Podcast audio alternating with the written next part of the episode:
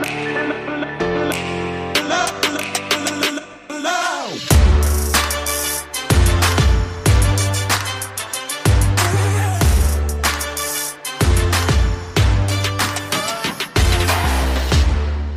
Herzlich willkommen zum Podcast Arbeitsphilosophen, die Zukunft der Arbeit. Heute mit einem weiteren Special und wie ich finde, ist das nochmal eine extra Portion Special. Zu Gast ist Jens Springmann. Er ist Innovation Coach. Er beschäftigt sich intensiv mit der neuen Arbeitswelt und er hat einen eigenen Podcast. Und die heutige Episode ist ein Versuch, eine Idee, denn diese Episode erscheint nicht nur hier, sondern auch in Jens Podcast Hallo Selbstwert. Normalerweise ist es so, dass Podcaster sich gegenseitig interviewen, du stellst mir Fragen, zwei Wochen später bin ich bei dir und dann tauschen wir die Rollen. Und ich finde sowas persönlich ziemlich doof und deshalb haben wir einfach gesagt, okay, wir schauen einfach, wie sich die Rollen im Gespräch, in der Aufnahme verteilen, wie sich das Thema entwickelt. Das Thema ist klar, es geht um Selbstwert und ich wünsche dir jetzt einfach ganz viel Spaß mit Jens Springmann und Frank Eilers in unbekannten Rollen, in ungewohnten Rollen. Ich hoffe trotzdem, dass das Gespräch etwas geworden ist. Ich wünsche dir, wie gesagt, ganz viel Spaß. Los geht's. Ja, Frank, dann fangen wir einfach mal an. ähm, wir hatten jetzt kurz vorher gesagt, lass uns doch jetzt einfach mal auf ähm, Record drücken, denn so Vorgespräche, die können ja manchmal auch entzaubern. Wir hatten darüber gesprochen, ähm, dass es so eine Momentverpuffung geben kann. Also wir beide lernen uns ja jetzt auch erstmal kennen. Wir hatten so ein bisschen Kontakt. Man checkt sich ja auch ab über, über LinkedIn und sonstige. Man stalkt sich gegenseitig. Ja. Macht das Sinn, dass wir miteinander sprechen? Ja oder nein? Und ähm, bevor wir jetzt quasi gestartet sind, haben wir noch ein bisschen gequatscht. Und äh, interessanterweise bei so Podcasts, das erlebe ich zumindest, interessante Gespräche passieren ja davor. Und ähm, diese Gespräche kannst du ja nicht wieder zurückholen. Und mir hat mal jemand gesagt, das ist die Momentverpuffung. Dieser Moment verpufft. Und wenn du den wiederholen willst im Podcast, dann ist es halt gekünstelt oder auch erzwungen. Wir müssen das genauso wiederholen. Ne, das ist, ja, äh, also bin ich voll bei dir. Ich habe das schon tausendmal gedacht. Man hat ähm, so ein Vorgespräch, so ein klar, das ist auch in der Podcast-Szene, glaube ich, ganz beliebt, dass man so vorab äh, ja einfach sich mal beschnuppert und so. Dann stellt man ja auch die Fragen, die sich wahrscheinlich alle HörerInnen auch stellen. Und ähm, dann kommt man in so eine Energie, alles ist so Free Flow, alle sind auch entspannt, weil es gibt ja keinen Recording-Button. Und dann, ja, darüber müssen wir reden. Ähm, und ich gebe dir recht, also viele Vorgespräche sind ähm, ja richtig gut. Und ich habe mich schon oft geärgert, dass man nicht das einfach aufgezeichnet hat.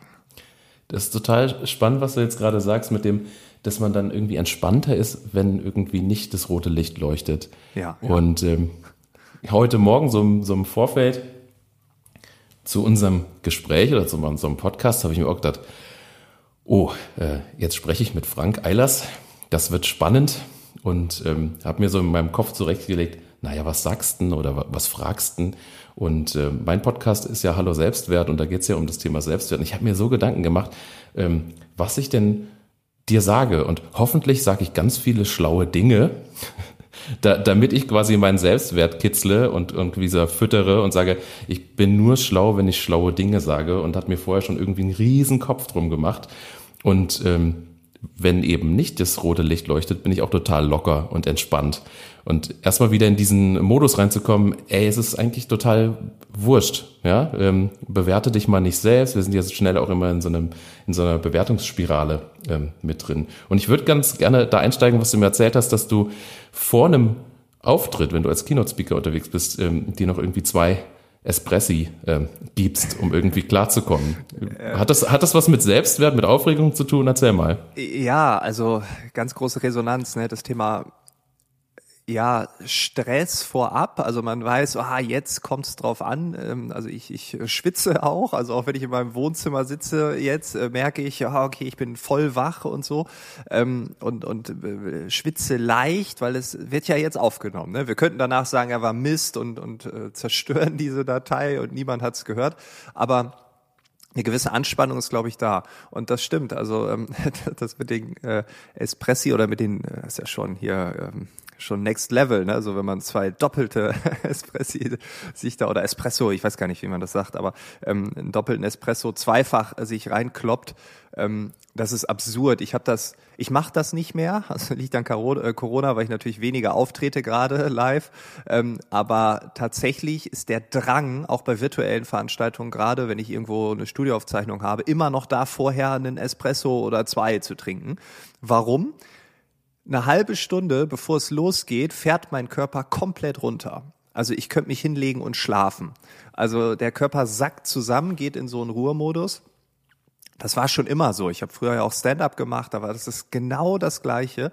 Und dann habe ich immer gedacht, oh, ich brauche jetzt einen Kaffee, um mich so hoch zu pushen. Und dann war das eine absurde Gewohnheit, weil zehn Minuten bevor es losgeht, bin ich ja wieder voll dabei und äh, der Körper fährt hoch und dann noch so, so eine Koffeinladung, die dann so wahrscheinlich mitten mittendrin dann erst wirkt. Ja, völlig absurd. Ähm, das hat, glaube ich, wenig mit Selbstwert zu tun und noch weniger mit sich selbst bewusst sein, was da gerade geschieht. Ähm, ja, bin davon losgekommen, aber es hat lang gedauert. Klingt, klingt nach Ritual und ähm, ja, in ja. so eine gewisse Weise auch, auch Autopilot. Ja, ich äh, mache das jetzt, äh, also auch hier, ich trinke ja jetzt auch einen Kaffee. Äh, mhm. Äh, das ist dann entkoffinierter Kaffee. Also das geht.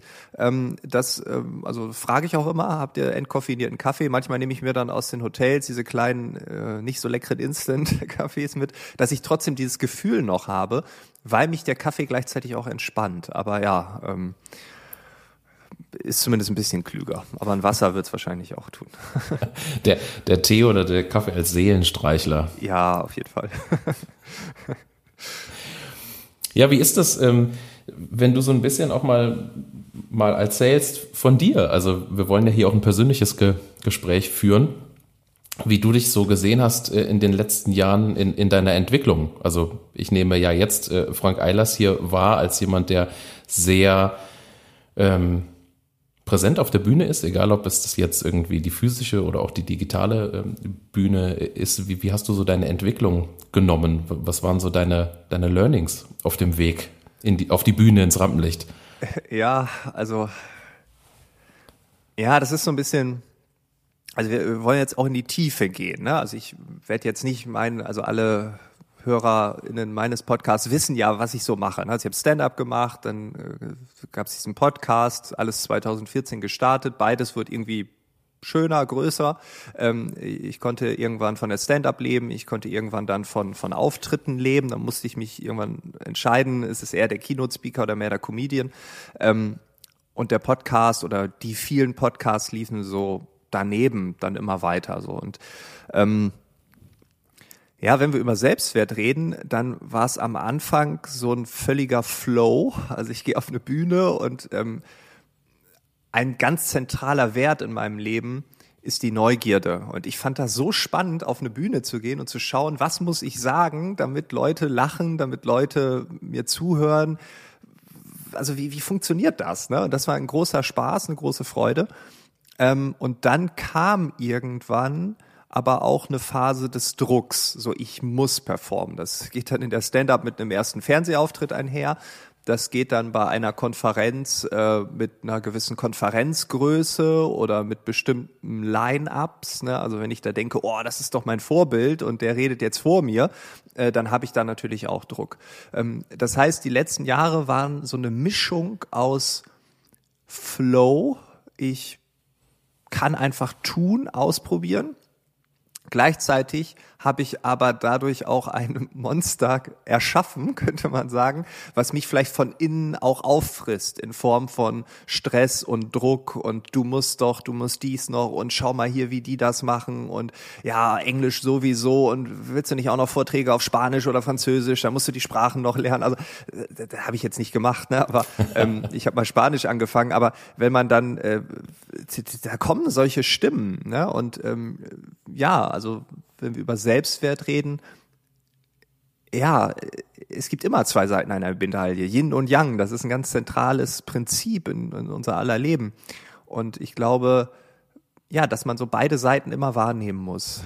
Also wenn man sagt, nee, ist doch alles Flow, äh, die kenne ich auch. Äh, ich kenne auch einige, die haben gesagt, nee, ich habe keinen Stress und immer haben die gesagt, ich kann nicht mehr. Ne? Weil sie es einfach verdrängt haben oder so. Das kennen wir alle mit Burnout und Co. Äh, ich glaube, man muss schnell ähm, sich eingestehen, dass wenn wir über Selbstwert reden, dass es immer verschiedene Facetten haben kann und wahrscheinlich auch immer hat. Und wenn ich heute über Selbstwert rede, ähm, ja, glaube ich immer noch, ich habe äh, große Teile dessen äh, auch immer noch nicht äh, entziffert, weil ich glaube, dass das noch eine ganz große, ja, nebelige, schwammige Masse oder man würde vielleicht auch sagen, das Unterbewusstsein, wo wir vielleicht nicht immer einen Zugang zu haben. Ähm, ja, ich glaube, das beeinflusst das Selbstwert auch. Ich weiß nicht, was jetzt deine Definition ist. Also ich habe jetzt hier lang erzählt. Ähm, ich weiß nicht, hast du so eine Definition oder so sowas, wo du sagst, das ist für mich Selbstwert? Ähm das ist ganz spannend, dass du das fragst. Ich bin ja selbst mit dem, mit dem, mit dem Podcast auf einer, auf einer Reise. Ich habe den gestartet, weil ich häufig in einen Moment komme, wo ich an mir selbst zweifle. Hm. Wo ich mich frage, bin ich gut genug? Bin ich gut genug für, für das, was ich hier tue? Ähm, ich stehe ja auch auf Bühnen, ähm, moderiere Workshops, gebe Seminare und es ist immer so diese Fragestellung, ähm, das, was ich eingangs sagte, bin ich schlau genug für das, was ich hier tue, wenn ich jetzt irgendwie vor C-Level über Strategien spreche und ich habe mal eine, eine Folge aufgenommen, da ging es um Arbeiterkinder und Selbstwert und das war ein total spannendes Gespräch mit der Sarah-Lena Eisermann. Ich glaube, ihr kennt euch sogar. Ja, ja. Mm, dass wir immer, da gibt es den Begriff des Imposter-Syndroms, die Angst haben, dass jemand anderes uns enttarnt. Dass jemand feststellt, nee, wir wissen es eben nicht oder wir, wir können es eben nicht. Deswegen hat man auch so ein, vielleicht so ein, nicht so einen gesunden Umgang mit, mit Fehlern, die auch, die auch zuzugeben, weil, weil man im Grunde als Arbeiterkind auf dem Gymnasium oder im Studium unterwegs war und ähm, entweder sehr, sehr viel geleistet hat, um sich zu bestätigen und eben auch zu sagen, ich bin et etwas wert. Man war aber im Grunde in einer ähm, Gesellschaft unterwegs, die ja doch irgendwie anders war, weil sie anders erzogen wurden, weil sie anders aufgewachsen ähm, sind. Und so geht mir das heute im, im, im Geschäftsleben, im Berufsleben auch. Und ich habe gar keine Definition von, von Selbstwert. Und ich bekomme von anderen im Gespräch jetzt gerade super schöne ähm, Definitionen. Also, dass es auch mit Selbstliebe zu tun hat, dass es mit mhm. Selbst, Selbstgefühl ähm, zu tun hat. Bist du Und Arbeiterkind? Ja, okay. ja. Mein, mein, mein Vater ist Kfz-Mechaniker, meine Mutter, die arbeitet ähm, an, der, an der Kasse bei Rewe. Zwei äh, liebenswerte Menschen, aber natürlich konnten die mir auf dem Gymnasium irgendwann nicht mehr weiterhelfen. Ja, und. Dann, dann bist du ja ganz schnell in diesem ähm, Modus, ich kann mir nur, ich kann mir nur alleine helfen. Und ähm, ich glaube, wenn wir so auch auf die Arbeitswelt schauen, und das ist ja so dein Thema in deinem, in deinem Podcast, dass wir einige Menschen ähm, an Positionen haben, die vielleicht den gleichen Weg gemacht haben, die gleiche Prägung haben und ähm, so dieses auf den Selbstwert, auf diese Zweifel auch mal hinzuhören. Ja, wir sind immer ganz schnell so im Denken, aber das ist ja auch so eine Gefühlssache, sich selbst ja, als so anzunehmen, wie, wie, wie man ist. Ähm, und das ist, so, das ist so eine Reise. Und ich unterhalte mich viel und bekomme eigentlich Definitionen von anderen und das ist das Spannende. Ja, aber nochmal zum Arbeiterkind. Ähm, war dir das peinlich auf dem Gymnasium, dass deine Eltern keine akademischen Berufe hatten? Überhaupt nicht. Okay. Weil das, weil das in der Schule keine Rolle gibt. Also nicht, dass ich mich erinnern kann. Und das ist ja auch das Spannende. Ähm, in, in meinem Podcast spreche ich auch ganz offen und ehrlich über meine Erfahrungen, über vielleicht auch Defizite ähm, in, der, in der Familie, also Arbeiterkind, äh, Scheidungskind, ähm, die Großeltern im Haus, die meine Mutter auch gepflegt hat bis zum Schluss. Also viele Themen, die eine Rolle gespielt haben, die auch auf mich als Person eingewirkt haben, weil da hast du als Klar. Kind halt nicht so viel Platz. Ähm, aber, und das sage ich auch immer wieder, weil ich meiner Mutter nicht Unrecht tun will, das ist meine konstruierte Wahrheit. Denn ähm, das ist das, woran ich mich erinnern kann. Und häufig ist ja so, das ist auch das, woran ich mich erinnern will. Es gibt da ja auch, es gibt da ja auch, es gibt da ja auch Lücken. Und, ja, da soll, ja. und, und da sollten wir ganz ehrlich miteinander sein, weil wenn ich mit jemandem spreche aus der Familie, der mich kennt als Teenie, und ich sage, es war jetzt irgendwie alles schwer, es muss ja gar nicht in diesem Umfang schwer gewesen sein, wie es vielleicht wirklich war. Ja, du konstruierst deine Wahrheit und äh, jemand anderes kann neben dir gestanden haben 24/7 und wird sagen, ja, aber nee, das war doch gar nicht so, oder? Also ähm, ja, also das mit dem Arbeiterkind, äh, das geht mir ähnlich, weil bei mir war es genauso.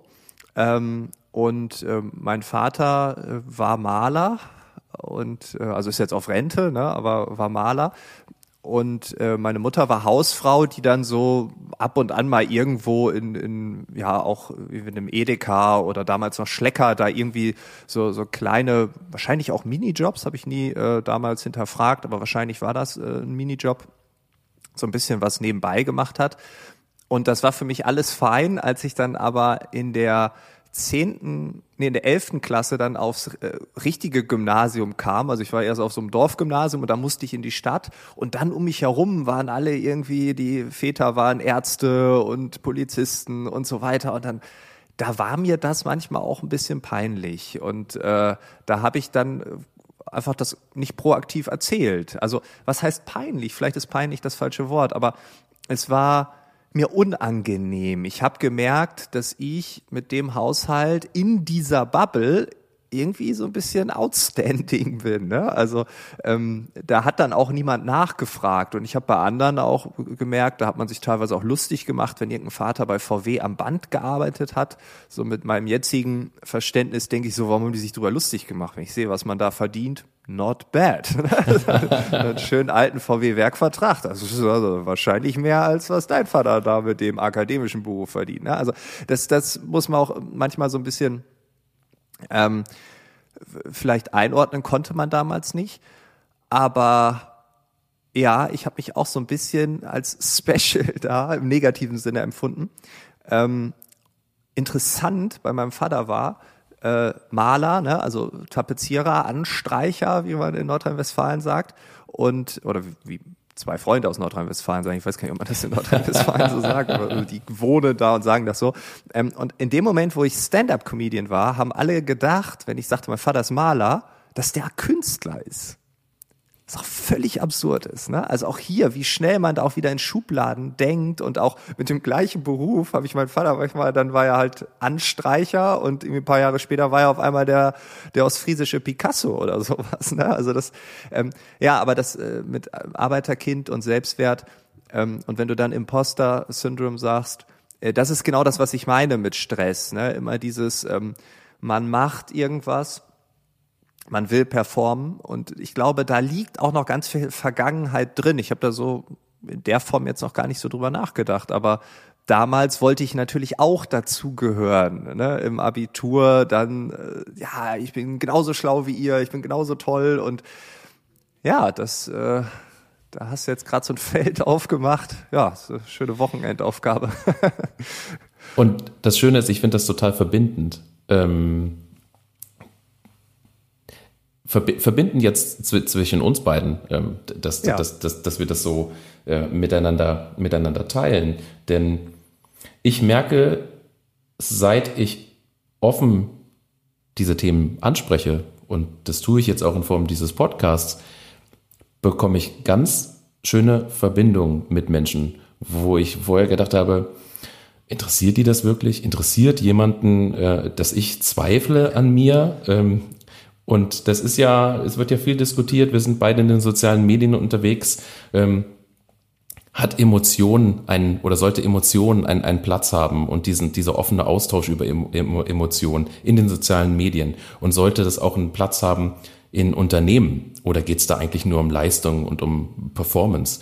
Und auch so dieses, diese Frage, darf ich mich auch verletzlich zeigen? Und wir gehen ja doch irgendwie immer ähm, als Mensch mit unserem Rucksack voller Erfahrungen und Glaubenssätze auf, auf, die, auf die Arbeit. Und ich finde es so schade, wenn man das irgendwie draußen lässt oder auch draußen lassen muss. Ja, auf jeden Fall. Also ich meine, diese Social Mask, die wir uns aufsetzen, oder Mask, Social Mask, ich weiß gar nicht, wie man es. Ich frage mal einen Englischlehrer morgen, ich habe wieder Unterricht dann. ähm, auf jeden Fall, wir setzen uns dieses Ding auf und das machen wir manche machen das halt morgens, wenn es losgeht äh, und setzen das dann abends ab, so ganz, ganz natürlich. Vielleicht ist es bei uns ein bisschen subtiler, dass wir es punktueller machen. Also in einer LinkedIn-Diskussion für fünf Minuten, in einem Podcast-Interview zwischendrin für drei Minuten, äh, auf der Bühne komplett, weil irgendwie ist das nicht so unsere Welt da. Ähm, kennst du ja auch, du bist irgendwo und merkst, oh oh, vielleicht falscher Klient oder so. Ne? Das haben wir alle schon erlebt. So. Und dann setzen wir, glaube ich, auch diese soziale Maske auf. Und ich finde das interessant, weil ich immer sage, lass uns die abnehmen. Aber wenn wir darüber reden, authentisch zu sein, glaube ich, gibt es immer wieder diese Abwandlung. Ich rede ja auch mit meiner Mutter anders als mit meiner Frau und anders mit meiner Frau wie mit dir jetzt. Und das ist ja auch völlig normal, ne? Oder mit meinen besten Kumpels. Das ist, ich glaube, das meine ich nicht. Ich meine aber dieses, und das, da gibt's einen Zusammenhang vielleicht mit Imposter, ne? mit diesem Hochstapler-Syndrom, dass man dann sich durch so eine subtile soziale Maske vielleicht auch ein Stück weit schützen will dass nichts auffällt, dass nichts auffliegt, dass nicht rauskommt, oh, ich kann doch nichts oder so. Ne? Ich bin der große Hochstapler. Ich habe mich auch oft gefragt, woher das kommt. In der Stand-up damals war das ganz verbreitet, in der Kunstwelt ist es ganz verbreitet. Ähm, ich habe eben von meinem Englischlehrer erzählt, der ist äh, Künstler aus, aus London. Ähm, und da geht's viel bei uns um Performance auch. Und äh, der sagt auch, also er war an, an einer der größten ähm, Kunstunis des Landes und da sagte er, die, also das Hochstapler-Syndrom war da, da konntest du durchzählen und bei acht von zehn war es so, ne? Also äh, das ist schon krass verbreitet. Und ich frage mich mal, woher das kommt, weil ich bin ja gar kein Hochstapler. Also ich hab nie irgendwie mein Zeugnis gefälscht oder irgendwie behauptet. Ich bin sogar im Gegenteil extrem demütig äh, und äh, bin eher so auf Understatement aus und auch sehr dankbar auch für gewisse Sachen. Ähm, ich glaube, sag fünfmal am Tag zu meiner Frau, äh, Schatz, äh, uns geht's so gut. So, ne? Das, das sage ich äh, x-mal am Tag. Das meine ich auch wirklich ernst. Das meine ich nicht, weil ich habe das in irgendeinem Buch gelesen. Das macht man so, dann geht's einem besser, wird man glücklicher. Ne? Also ich meine das und sage das, weil ich da fest von überzeugt bin. Und trotzdem frage ich mich, wo kommt das her? Dieses Gefühl, nicht zu genügen, irgendwas falsch zu machen, irgendwas fliegt auf, irgend, irgendwann kommt raus, du bist der große Hochstapler. Also vielleicht ist das auch ein Zeichen der Zeit gerade, weil alles so komplex ist und äh, ja, keine Ahnung. Also das ist wirklich etwas, ich bin da nur gerade an der Spitze des Eisbergs. Also das hat mich wirklich ähm, gecatcht, dieses Thema. Und ist es anders als jetzt irgendwie, ähm, ich mache ja so Kreativitäts- und Innovationsworkshops auch, ähm, wo ich den Menschen Methoden beibringe, wie sie besser miteinander arbeiten, aber dieses Thema Selbstwert mit sich selbst, ähm, ja nicht nur Selbstwert, es gibt ja noch andere Stufen, auch Selbstwirksamkeit. Äh, also, dass ich weiß, in welchen Fällen bin ich jetzt wirksam, weil das kann ja auch zu deinem Selbstwert beitragen oder auch das Thema Selbstvertrauen. Aber es war immer so dieser, dieser schmale Grat, wenn du ähm, Leute fragst, der Jens, der hat ein enormes Selbstvertrauen. Ähm, ich war schon immer, auch als, als Teenager, derjenige, ich glaube, da haben wir auch ein paar Verknüpfungen, der auf die Bühne gegangen ist, der irgendwas moderiert hat. Ich war lange so in der Jugendarbeit äh, tätig. Wenn es irgendwie ähm, einen Frontrunner brauchte, dann äh, war ich, dann war ich nicht weit. Also da war dieses Thema, ja, der, der Jens, der, der, der kann das schon. Und da bin ich auch immer ähm, also da würde ich jetzt rückblickend sagen, ja, da war ich auch super drin, da war ich auch gut drin, da habe ich auch ähm, tolles Feedback immer bekommen. Aber in mir drin habe ich mich da immer irgendwie unwohl gefühlt. Und, und heute ist auch total merkwürdig. Ich ähm, moderiere auch, ich sag mal so, Public Speaking Events. Ähm, ich bin da bei 12 Minutes Me aktiv. Ich weiß nicht, ob du es kennst, gibt es ja in mehreren Städten. Und wenn ja, ich da. Ich kenne Oliver Rössling doch. Ah ja, klasse. ja. Und, schon ganz wenn, oft aufgetreten. und wenn ich da auf der Bühne stehe und, und Menschen anmoderiere, dann bin ich im Flow. Wenn ich jetzt selbst auf diese Bühne mich stellen müsste und einen Vortrag halte, wo ich ja eine Message irgendwie äh, geben möchte, da bin ich total angespannt. Mhm. Und ähm, ich habe auch mich mal lange äh, mit jemandem auseinandergesetzt, dass ich, wenn ich bezahlt werde für etwas, also wenn ich beauftragt werde, dann baue ich mir so ein Erwartungskonstrukt auf. So oh, dieses, ja. Du kannst die Erwartung doch nur nicht erfüllen. Ja. Und ähm, diese Negation, dieses Nicht, ich, setze mich auch ganz stark mit dem Thema Sprache auseinander. Und wenn du in der Negation denkst, dann hast du die Negation als Bild im Kopf. Und dann, und, und kann es nur schief gehen. Und, und, und das fällt dann sofort, wenn du, wenn du, wenn du denkst, du, du gehörst hier eigentlich nicht hin, ähm, du bist hier fehl am Platz, weil du die Bildung nicht hast, weil du die Erfahrung nicht hast, weil du das Aussehen vielleicht auch nicht hast. Ähm, hm. Thema, Thema Migration auch, ähm, dann fällt das sofort tief auf dich zurück in der Regel auf, auf, das Thema, auf das Thema Selbstwert. Und das hat natürlich was mit Erziehung zu tun. Das hat was mit Erfahrung zu tun. Und ich habe eine zweijährige Tochter und äh, ich weiß ganz genau, ich werde nicht alles richtig machen. Ähm, aber, aber ich versuche auch vor allem sprachlich sie äh, zu einer Selbstständigkeit zu erziehen. So, so, so, erziehen ist auch schon so ein Wort, ne? Lassen wir doch die Dinge einfach mal laufen. Empowern. Und, ähm, ja. Du, du, das ist total spannend, weil ich bin ja auch in diesem Change-Kontext unterwegs.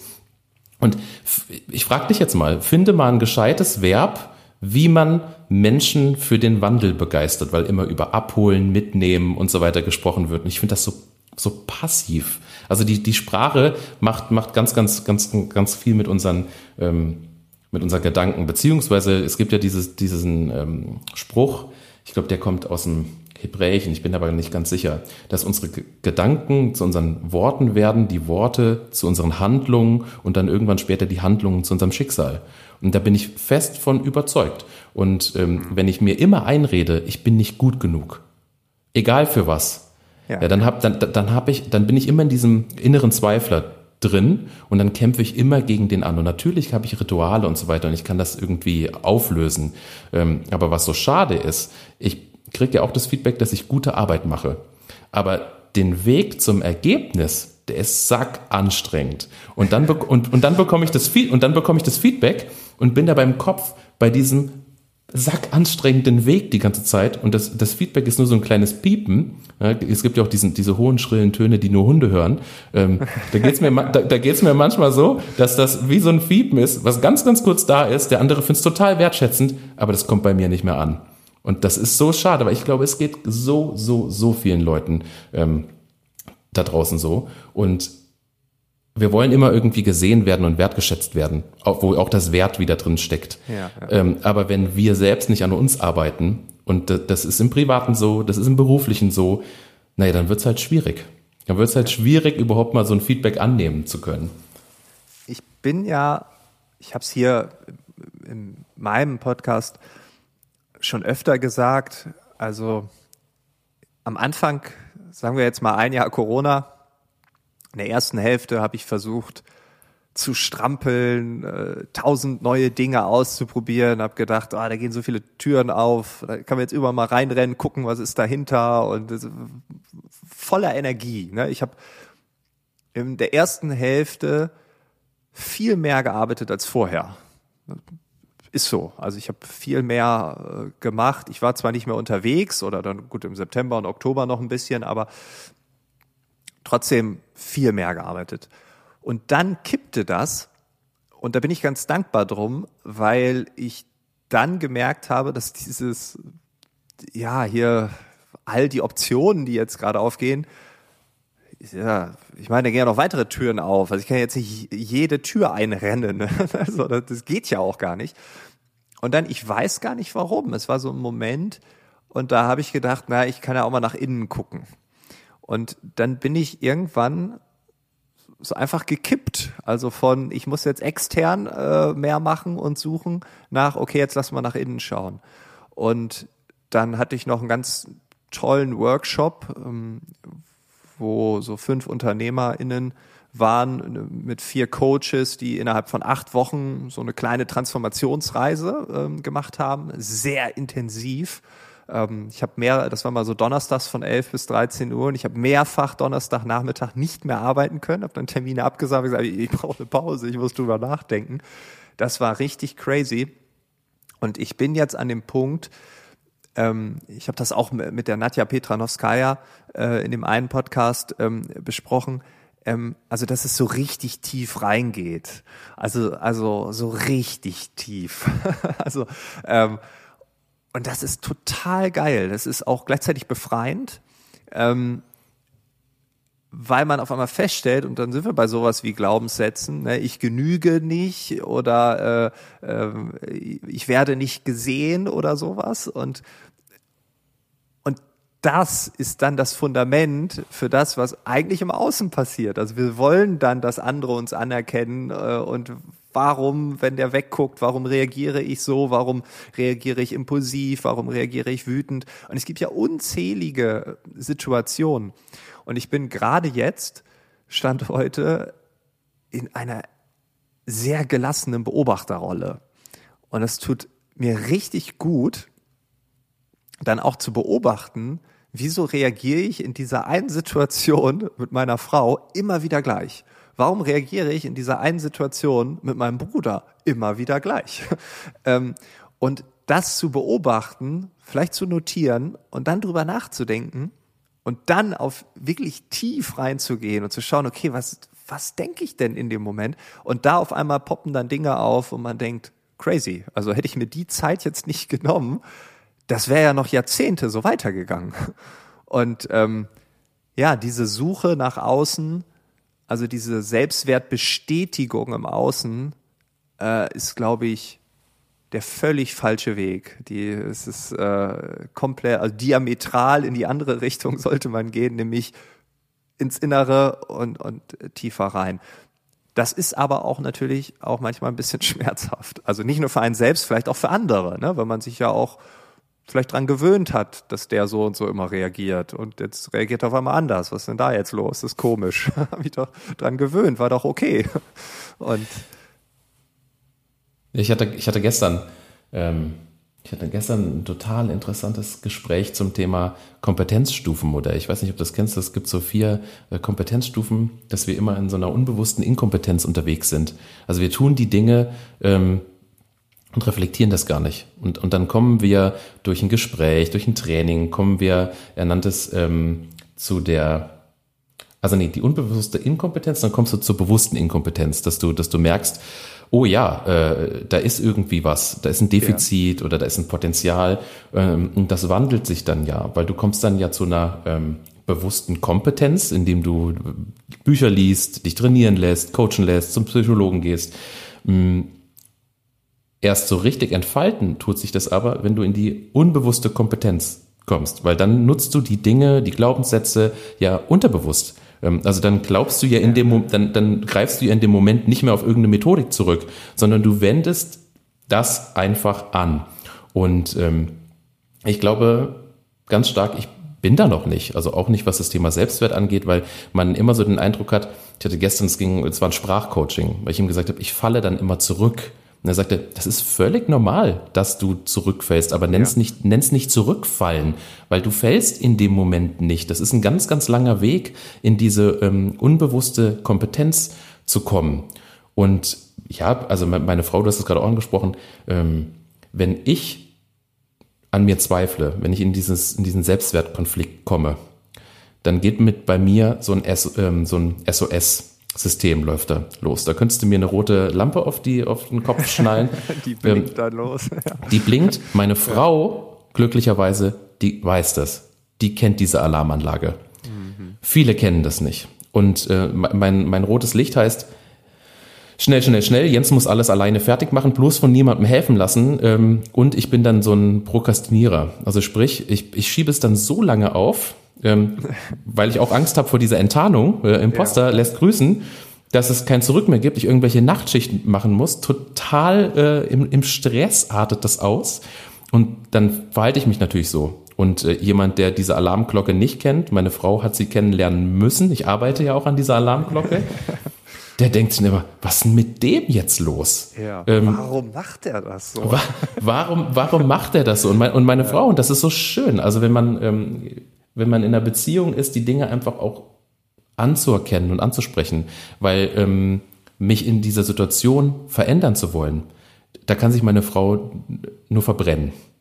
Aber anzusprechen, du bist jetzt gerade wie in, in, in deinem äh, Nothilfemodus und ich sage, ja, du hast recht.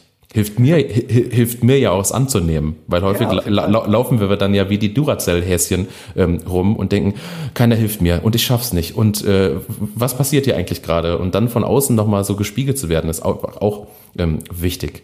Und ich will gar nicht sagen, weil wir ja reden ja auch immer so über das neue Modell von Führung, wenn so, wenn es so um die, die Arbeitswelt ähm, geht. Aber dass, ich sag mal, Kollegen, Kolleginnen und ähm, auch Führungskräfte so ein Gefühl füreinander bekommen, ähm, finde ich also man muss nicht, ähm, ich sag mal, in irgendwelche Kindheitserinnerungen absteigen, weil das ist ja dann, wo, wo ich denke, da wird der Bogen überspannt. Also dass ich irgendwelche Runden machen muss und über Kindheitserinnerungen mich austauschen mit den Kollegen.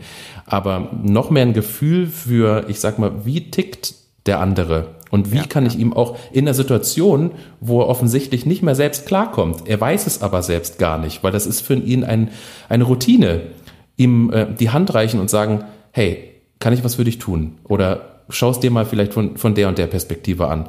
Denn wir reden immer über Menschlichkeit in der Arbeitswelt und ähm, ich glaube, mit solch kleinen Schritten fängt das schon an.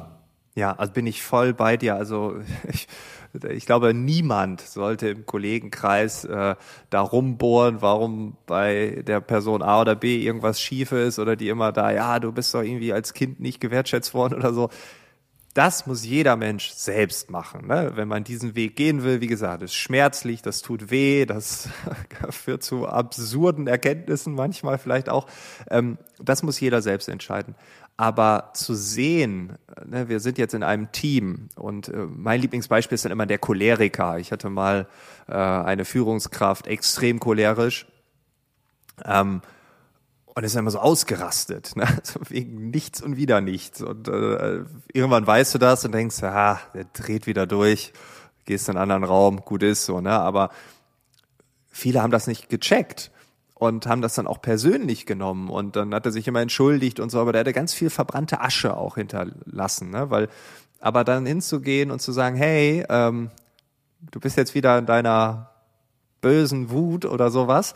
Ähm, und wenn der dann merkt, ich meine das gar nicht böse, sondern ich sag ihm das nur, hey, du bist gerade vielleicht wieder ein bisschen äh, verletzt, andere gerade wieder, ne? nur wollte ich dir nur sagen, oder du bist gerade in deiner Wutphase oder was weiß ich. Ähm, und ich habe das damals aus Zufall irgendwie gesagt, ich so, ja, warum, warum reagierst du so, wenn ich das und das? Und dann hat er mir das alles erklärt. Also der wollte das ja auch nicht, sondern der hat einfach, das war so ein Autopilot, der da mal anging. Ne? Ähm, und darüber zu reden, und ich meine, da entsteht doch dann Teamwork und nicht, indem wir einfach sagen, boah, der spinnt ja schon wieder, sondern zu sagen, ja, der hat halt diesen Knopf und wenn man ihn drückt, geht der hoch. Ähm, aber wenn wir ihm sagen, ey, da hat jetzt gerade wieder jemand einen Knopf gedrückt und er kommt dann in die bewusste Inkompetenz, Next Level, ähm, und dann zu merken, ah ja, stimmt, ähm, äh, und, und, und immer wieder zu sagen, hey, hey, hey, guck mal, hey, ähm, ich glaube, dann entsteht Transformation auf dieser Team, ohne dass es wirklich in die Tiefe geht und jemand da jetzt sagen muss, keine Ahnung, als Zweijähriger oder Vierjähriger oder so, ne, das, wie gesagt, das, das, das ist Privatsache. Ähm, aber sowas, ich finde, müssen wir ansprechen, weil diese, was, was entsteht denn, wenn wir uns über etwas aufregen? Das kenne ich ja auch, ne, wenn man das nicht akzeptiert dann sagt man, boah, der spinnt doch schon wieder, geht zu den anderen und sagt, boah, der spinnt ja schon wieder. Und dann regen sich alle über den auf und das Level des Teams geht ja aus, automatisch runter. Die gute Stimmung, die Energie, die Performance, also alles leidet. Ähm, und jetzt kommen wir nochmal mit den sozialen, mit der Social Mask da rein, die soziale Maske. Ähm, erstens ist es irgendwie so ein bisschen hinterhältig, ne? Also wenn, wenn wir dann so in den anderen Raum gehen und dann über den ablästern oder schimpfen oder sonst was, also es ist nicht ehrlich, es ist auch nicht fair. Es ist so ein bisschen so ausstechen, so ein bisschen. So, so Hintertürpolitik oder, oder wie nennt man das ja, ne? Also, mhm. ähm, und dann verstecken wir uns alle hinter diesen Masken und sie sollen uns schützen, aber gleichzeitig versperren sie. Und ich glaube, wenn man das jetzt, diese beiden Varianten zusammen kombiniert, das wird dann im Laufe der Zeit ein richtig absurdes Konstrukt. Und dann schirmen wir uns irgendwann alle ab und sagen äh, nicht mal mehr, äh, wie alt die Kinder sind oder so, weil das könnte ja irgendwie böse. so und ja, also ich glaube, wir brauchen, wie du sagst, ne, wir wir wir brauchen diese eine Ebene, äh, die brauchen wir in der Arbeitswelt. Gerade mhm. Wenn die Arbeitswelt ein Tick komplexer wird, sieht ja gerade danach aus, ähm, brauchen wir das umso mehr. Und es geht nicht um Kuscheln oder Streicheln. Also nein, das, nein. Ist, das ist ja häufig so dieses, dann wird so in die Ecke ähm, gedrückt. Und in meinen, in meinen äh, 20ern, als ich quasi Berufsanfänger war, ähm, hatte ich auch nochmal einen ganz interessanten ähm, Gedanken, so als Mitarbeiter und meiner Führungskraft. Ich hatte gesagt, ich bin Scheidungskind. Ich bin quasi so ohne Vater auf, aufgewachsen eine Zeit lang. Ähm, und ich habe mit meinen ersten Führungskräften den Fehler begangen, jetzt weiß ich das, dass ich meinen Selbstwert steigern wollte, indem ich bei meinen Führungskräften immer die Vaterrolle gesucht habe. Nur ist das nicht deren Aufgabe. Also meine, meine Führungskraft ist nicht mein Vater, der mir über den Kopf streichelt. Der sagt, hast du gut gemacht. Ähm, das habe ich in dem Moment nicht gesehen und ich habe die ersten Führungskräfte in, in meinem äh, Berufsleben schnell verlassen, weil ich ja nicht genug gewertschätzt wurde. Und ich glaube auch genau das haben viele in der Arbeitswelt, dass, dass sie dieses ähm, ja, ja. wertgeschätzt fühlen. Das ist dann eher dieses, hast du gut gemacht. Ähm, ich streiche dir über, über den Kopf. Das ist in einer gewissen Weise auch in Ordnung, aber da holst du dir auch wieder Bestätigung im Außen. Und ähm, wenn, wenn das auf einem, ich sag mal, schwachen Selbstwertgefühl, auf Grundlage von Erfahrungen und so weiter und Bildern im Kopf entsteht, dann tun wir uns da keinen Gefallen. Und ich finde, es ist ein, ein, ein ganz wertvolles äh, Instrument, dass wir genau diese Podcast-Formate hier haben oder auch Clubhouse oder auch äh, Social Media, wo man im Grunde für diese Themen auch ähm, einstehen kann. Und ich habe lange mit mir gehadert, auch wieder Thema Selbstwert, habe ich überhaupt was zu erzählen? Und, und, und habe ich überhaupt was zu erzählen? Und, und auch so dieses, wenn ich da etwas rausposaune, ja, mache ich mich irgendwie angreifbar, ähm, werde ich irgendwie Gegenwind ähm, ernten. Und mir hat letztes Jahr, und das war so auch der Impuls, das Ganze jetzt zu machen mit dem, mit dem Podcast, ein Buch von der Tijan ähm, Onaran geholfen mit diesem, wenn du für deine Themen nicht einstehst, dann bekommst du deine Themen von anderen zugewiesen. Und dann dachte ich, wow, ja, ge genau das ist es. Und das ist jetzt auch gerade das, was mich treibt. Also das ist das, was mich treibt, wo ich gesagt habe, so, ich spreche jetzt mal Frank an, ob er Lust hat, mit mir zu sprechen. und so sind ich die Themen und du musst die dann alle und so sind schon wieder ausbügeln. Oh, ja, genau. Nee, aber so sind wir heute zusammengekommen. Ja, und, aber das ist ja das, das Tolle, ne? Also dass du, ähm, also nochmal auf diese, die, diesen, äh, die, dieses Lobende zurückzukommen.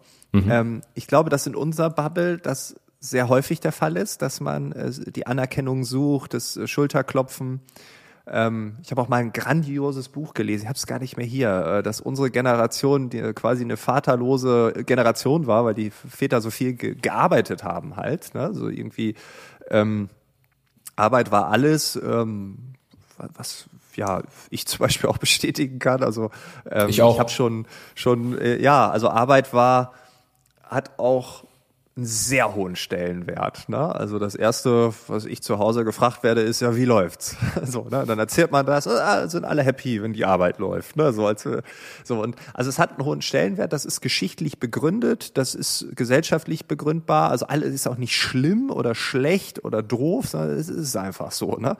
Ähm, und in diesem Buch kam dann raus so die vaterlose Generation. Ich will jetzt nicht sagen, dass mein Vater nicht da war, aber der hat halt viel gearbeitet so ne, als Maler und ähm, das ging uns, glaube ich, allen so. Und wenn man dann in unserer Bubble, ne, wo man vielleicht Anerkennung auch auf Wissensarbeitsebene auch schwierig, was habe ich heute eigentlich gemacht. Auf der anderen Seite gibt es dann aber ähm, die gleichen äh, Jungs und Mädels, äh, die in Organisationen sind, wo nie gelobt wird. Also wo man vielleicht mal so einen Schulterklopfer auch mal bräuchte, dass man überhaupt hier seit fünf Jahren arbeitet. so, ne?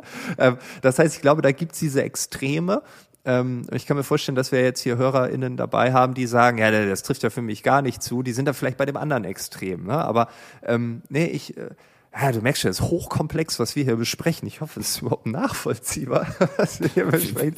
Ja, wir können doch noch aber, ein paar Stunden weiterreden, glaube ja, ich. Ja, wollte ich gerade sagen.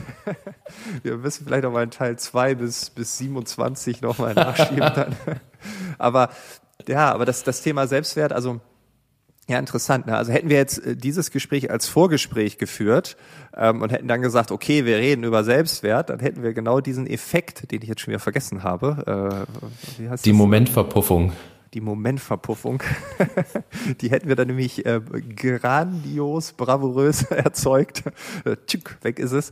Ähm, und wir hätten gedacht, ja, cooles Telefonat und kein anderer hat davon mitbekommen und wir nehmen es dann in, in, zwei Wochen auf und ja, dann ist es irgendwie noch bei 75 Prozent. Was ja vielleicht auch noch gut ist, aber ähm, ja, ich finde es ganz schön, einfach mal so drauf loszuquatschen und äh, zu schauen, was das so bringt.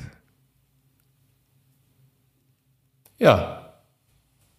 Du, ähm, ich mache immer so am Ende von meinen Podcasts, die stelle die Frage, mit wem ich mich dann noch über das Thema Selbstwert unterhalten könnte. So aus deinem Netzwerk, aus deinem Dunstkreis. Fällt dir da jemand ein? Wenn nicht, ist nicht schlimm, aber vielleicht hast du gerade jemanden vor Augen. Äh, ja, würde ich nochmal drüber nachdenken. Ja. Weil, weil vielleicht äh, würde ich so ein bisschen fies sein wollen und, und jemand sagen, wo ich denke, ach, ich glaube, der ist gerade in so einer, so einer Phase. Den schickst du mal zu Jens. ja, da kann man jetzt so schön drücken oder so. Nein, manchmal ist es ja so, dass ähm, man mit jemandem über irgendwas redet und merkt, ah, ich glaube, der kommt jetzt, da, der hat oder erzählt dir von einem Buch oder so, wo du auch denkst, ja, das habe ich auch gelesen und dann ist bei mir Folgendes passiert oder ähm, ja, das, das, äh, ja, denke ich nochmal drüber nach. Das soll ja dann strategisch Gerne. richtig eingesetzt werden. Das Tool Jens. Cool. Ja, ich glaube, äh, wir, wir stoppen äh, gleich diese Aufnahme und ja. Ähm, ja, ich, es ist ein Versuch, das kann man ja nicht anders sagen. Wir haben gesagt, wir wollen miteinander quatschen. Ähm, und äh, jetzt, erster Eindruck, kann man senden, oder? Kann man senden. Wir werden senden. Alles klar. Danke dir, Frank. Danke dir. Das war unser ungeskripteter Selbstversuch. Ich hoffe, dir hat das Gespräch gefallen. Du hast ein paar Ideen mitgenommen. Wenn dir das Format gefällt, dann sag mir gern Bescheid. Wenn du sagst, oh je, das geht ja gar nicht, bitte mehr Struktur beim nächsten Mal. Bitte äh, mach einfach Themenschwerpunkte oder, oder, dann sag es mir bitte auch. Und in der nächsten Woche geht es genauso weiter. Gleiche Idee, andere Person. Ich freue mich, wenn wir uns in der nächsten Woche wieder hören. Bis dahin, alles Gute. Ciao.